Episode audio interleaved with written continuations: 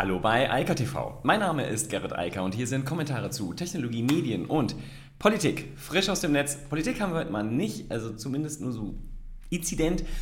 Aber wir haben viel Wirtschaft. Ähm, es geht um Technologiekonzerne, genauer gesagt um Startups und noch konkreter um Unicorns. Also die Startups, die noch nicht an der Börse gehandelt werden, aber schon über eine Milliarde Dollar wert sind, also zumindest von den Venture Capitalists mit über eine Milliarde Dollar bewertet werden. Dann geht es um Kryptowährungen und Venture Capital und ähm, um den Bitcoin-Handel. Also sehr viel Finanzkram heute am frühen Montagmorgen. Naja, ganz früh ist es nicht mehr, aber immerhin. So, es gibt spannende Zahlen, erstmal ganz grundsätzlicher Natur. Der europäische Startup-Markt, der wächst und das äh, klingt eigentlich schon mal ganz nett. Ähm, 43 Milliarden Dollar sind schon da reingeflossen, äh, Euro, Entschuldigung, 60 Milliarden Dollar. Und das ist mehr, also jetzt im Juni, als im gesamten letzten Jahr 2020. Ähm, da waren es nämlich 38,5 Milliarden Euro. Also, wir liegen schon deutlich davor, das ist eine sehr schöne Entwicklung und äh, das ist auch sehr erfreulich, weil wir hier in Europa im Verhältnis gerade zu den USA, aber auch zu China, eher so ein bisschen zurückhängen, vorsichtig ausgedrückt. Und man merkt das ja auch, wenn man äh, mit Menschen spricht, die können einem ähm, Startups aus den USA, also vor allem Unicorns aus den USA, äh, sofort an einer Hand mindestens mal abzählen, aber wenn man nach europäischen fragt, dann wird es schon ein bisschen eng. Dann wissen die meisten nicht mehr so richtig, was sie da sagen sollen. Und häufig nennen sie dann Unternehmen, die schon an der Börse sind. Also die schon einen Schritt weiter sind. Die haben sozusagen schon den Exit hinter sich. Die sind halt eben kein Startup mehr, sondern die haben ihre Geschäftsidee ähm, bis dahin gebracht, wo viele Gründer jedenfalls gerne hinwollen an die Börse. Also insgesamt eine sehr schöne Entwicklung.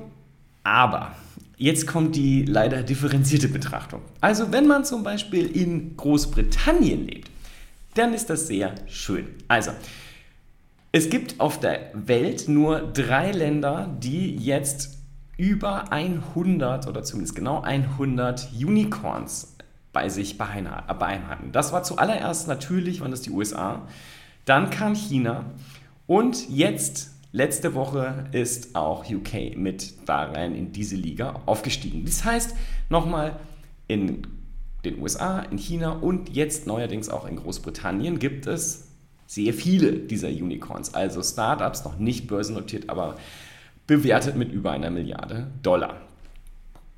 Was dabei auffällt, das Problem in Europa und das ganze Geld, was nach Europa fließt und auch jetzt schneller fließt, das fließt nicht nach Europa, sondern das fließt nach Großbritannien. Denn in Großbritannien sitzen mehr solcher Unicorns als in dem ganzen Rest von Europa zusammen. Und ich muss auch zugeben, ich war mir nicht so ganz sicher. Ich hatte, mein letzter Stand war über 10 in Deutschland. Ja, das war auch richtig. Aber ich habe dann nochmal ein bisschen nachgegoogelt und äh, das dann auch nochmal verifiziert. Und es ist so, wir haben aktuell gerade mal 18. Also, die größte Volkswirtschaft in Europa hat 18 Unicorns aktuell am Start. 18. Großbritannien ist nicht die größte Wirtschaftsmacht in Europa, hat 100 jetzt. Darüber sollte Netzpolitik auch mal nachdenken, denn Startup-Unicorns sind ja vor allem im Technologiebereich unterwegs. Das gehört mit zur Definition, geht nicht nur um die Milliardenbewertung, Milliardenbewertung, sondern auch um die technologische Ausrichtung. Das ist natürlich vor allem häufig Software-basiert und häufig heute KI-basiert. Und wenn man sich das dann einfach mal weltweit anschaut, ja, über ByteDance habe ich schon oft geredet und das weiß mittlerweile auch jeder, ByteDance ist aktuell das am höchsten bewertete Startup der Welt. Einige sagen sogar, es sind schon weit über 140 Milliarden Dollar. Aber das ist sehr, sehr weit entfernt von Dingen. Und auch das muss man einfach mal überlegen. Nimmt man jetzt diese Bewertung, die jetzt hier äh, steht mit 140 SAP, das teuerste Unternehmen, das am höchsten börsenbewertete Unternehmen in Deutschland, ist aktuell so 140 Milliarden Dollar wert. Also ByteDance ein Unternehmen aus China ist aktuell mehr wert als SAP und damit das teuerste, wertvollste deutsche Unternehmen, was wir haben. Weil diese ganzen alten Industrien, Daimler, BMW und dieser ganze Quatsch, die sind ja alle billig. Die könnten, also ByteDance könnte die kaufen. Apple könnte die einfach auch einkaufen, wenn sie wollten und plötzlich komische alte Technologien haben wollen würden. Und wenn man sich die Liste hier anschaut, also die Top 10 der Einhörner, dann gibt es da keine Deutschen. Das Einzige, was wir haben, und das ist eine interessante Entwicklung aus den letzten Jahren, ist Klarna aus Europa. Die kommen aus Schweden. So, diese mit 31 Milliarden bewertet, also schon ganz satt und ordentlich, aber ansonsten ist in dieser Liste alles US-amerikanisch oder chinesisch. Und darunter auch Unternehmen, die viele wahrscheinlich gar nicht kennen oder gar nicht wussten, dass die nicht börsennotiert sind, so wie Epic oder so. Dann gibt es natürlich die ganzen Unternehmen. Ähm, SpaceX kennt auch wahrscheinlich einfach jeder und da sind auch viele häufig schon der Meinung, dass die schon börsennotiert sind, sind sie aber auch nicht. Also jedenfalls das ist so die Liste. Da findet Deutschland nicht statt. Da findet Europa aber auch so gut wie nicht statt. Klarna, der, der Finanzdienstleister, ist da die, das, äh, die leuchtende, das leuchtende Vorbild und die schöne Ausnahme, die es gibt. Und wenn wir jetzt nach Deutschland gucken, meine These ist, von den 18 Unicorns, die es aktuell gibt, ähm, da, wenn man jetzt auf der Straße fragen würde, ähm, wer davon welche kennt, selbst gestützt, ich glaube, das wird nicht gut ausgehen. Ich glaube, so die, die am bekanntesten sind, wahrscheinlich, würde ich jetzt sagen, N26, also die Online-Bank und wahrscheinlich noch Trade Republic, also der Online-Trader. Die haben eine relativ große Bekanntheit da draußen, zumindest mal sagen wir bei den Jüngeren, also so unter 50. ähm, Ansonsten, der ganze Rest, also wer noch äh, sicherlich bekannt geworden ist in letzter Zeit, also wo die Leute einfach damit umgehen können, das kennen Gorillas, einfach weil das so häufig jetzt diskutiert wurde, tatsächlich auch in den deutschen allgemeineren Medien. Aber ansonsten aus der Liste, ich glaube, das wird hart CureVac. Da ist halt die Frage, wie lange die auf dieser Liste stehen. Aber äh, das kennt natürlich wahrscheinlich auch jedes Kind, hoffe ich. Aber gut, da muss man jetzt gucken, ob sie noch mit ihrem ähm, Impfstoff um die Ecke kommen, der dann doch funktioniert oder halt nicht. Ansonsten, ja, wir haben ein paar, die äh, an die Börse gegangen sind schon. Also das ist ja sozusagen das Exit, das ist dann erfolgt. Zalando, ja, äh, da denken viele immer noch, dass es ein Startup ist. Das ist es eigentlich schon nicht mehr. Die kann man tatsächlich als Aktie kaufen. Ähm, Trivago, Xing, also Crossing, ähm, da gibt es ein paar, die, die sozusagen hier in Deutschland sind. Aber auch das ist halt sehr wenig im Verhältnis zu großen Tech-Konzernen, die in den USA, in China oder in Großbritannien an der Börse gelistet sind. Wir sind in Deutschland weiterhin vor allem daran interessiert, alte Technologien irgendwie am Leben zu erhalten. Also so ein Kohleausstieg äh, bis irgendwie Mitte, Ende des nächsten Jahrzehnts. Ja, ähm, das, dafür geben wir in Deutschland sehr gerne sehr viel Steuergelder aus. Oder eine Automobilindustrie subventionieren, wo auch jeder weiß, dass wir absehbar nur noch sehr viel weniger Autos produzieren werden, weil die Dinger eh autonom fahren. Oder viele Bereiche im Agrarsektor, die halt hierzulande nicht so spannend sind wie in anderen Ländern, wo Agrar ein viel größeres Thema ist. Also wir leisten uns sehr, sehr alte oder sehr alte oder alte Technologien und pumpen da sehr viel Geld rein, also Geld, das der Gesellschaft gehört, um alte Sachen aufrechtzuerhalten. Und ich glaube, da besteht das große Missverständnis. Wer den Wohlstand in diesem Land erhalten möchte, also konservativ äh, da vorgehen möchte, der braucht solche Jungs hier. Er braucht große Startups, die in 15 Jahren ein Vielfaches dessen dann an der Börse wert sind und tatsächlich viele Menschen beschäftigen können und tatsächlich eine hohe Wertschöpfung machen. Denn Daimler wird das nicht hinkriegen. Was soll denn der tun? Ja, also die müssen grundlegend ihre Geschäftsmodelle überdenken, das, was sie können und tun. Und ähm, das hat in, zumindest der größten Vielzahl der Unternehmen weltweit nicht so gut funktioniert meist. Also diese, diese Prozesse sind schwierig, vor allem wenn man so stark fokussiert auf ein Produkt ist oder auf eine Produktgattung.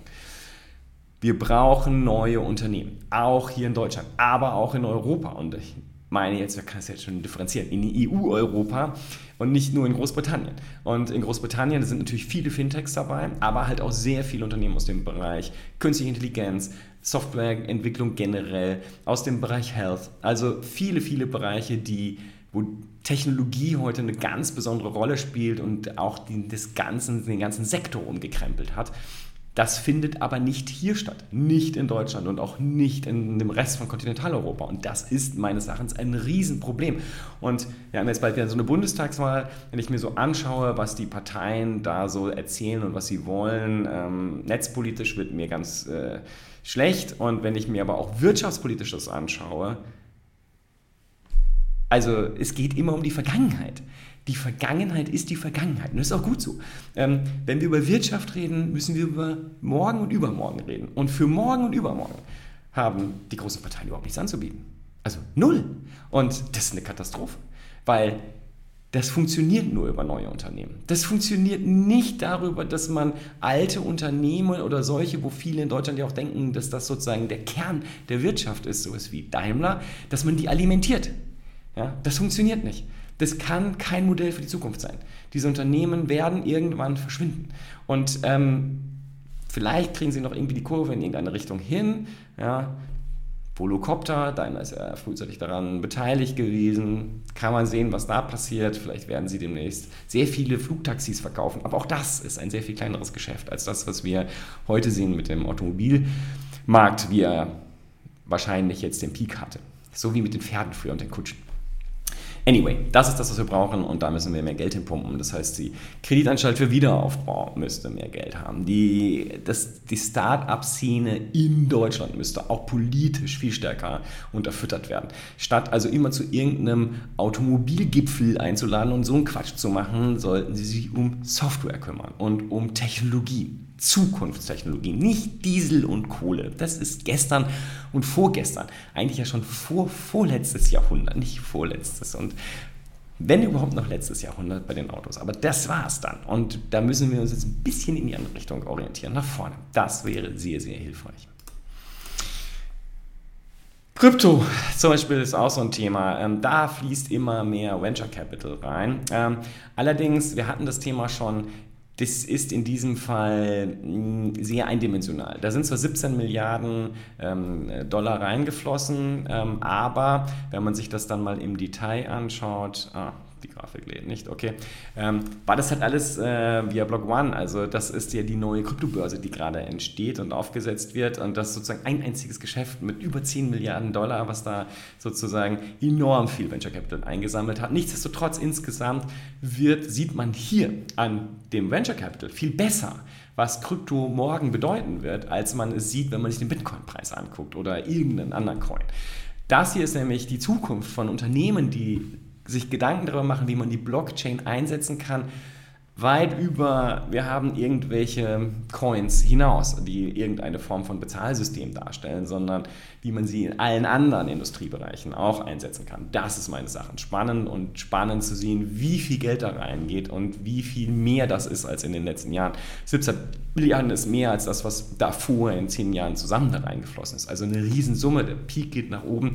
Die Leute sehen natürlich, dass hier gerade was passiert aber eben nicht nur bei der Zockerei mit irgendwelchen Coins, sondern vor allem bei der technologische Wandel hin zu einem Web 3.0, das halt eben auf der Blockchain stattfindet, völlig anders strukturiert ist, total dezentral.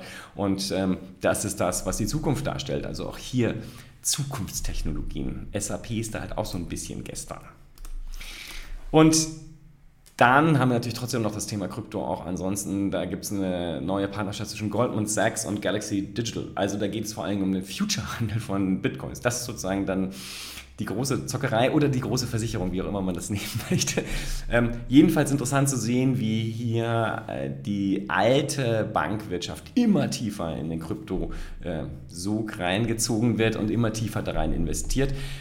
Sie müssen auch, sie müssen die Geschäftsmodelle anpassen. Das ähm, alte Fiat-Geld wird immer schwieriger und ähm, die Verwandlung der, der Grundlagen der Finanzwirtschaft, die sind ja offensichtlich und finden gerade halt statt. Und zwar halt auch mit Fiat-Geld, aber vor allem mit dem neuen, mit dem dezentralen Finanzinstrumenten. Und das ist auch wieder nur ein Weg, wie sich die alte Finanzindustrie da reinkaufen. Da kann, ich habe es auch schon ein paar Mal hier gefragt, man hört nichts von den deutschen Instituten. Man hört immer nur, dass die auch gar keine Geschäftsmodelle mehr haben und ähm, nicht so gut dastehen. Nun ja, wir werden sehen, was da passiert. Die werden wir vermutlich als nächstes auch noch alimentieren. Ich weiß zwar nicht, wer das dann bezahlt, aber so soll es sein. In diesem Sinne, ich wünsche eine schöne Woche und sage mal bis morgen. Ciao, ciao. Das war Eika TV frisch aus dem Netz. Unter alka.tv findet sich der Livestream auf YouTube. Via können weiterführende Links abgerufen werden. Und auf alka.digital gibt es eine Vielzahl von Kontaktmöglichkeiten.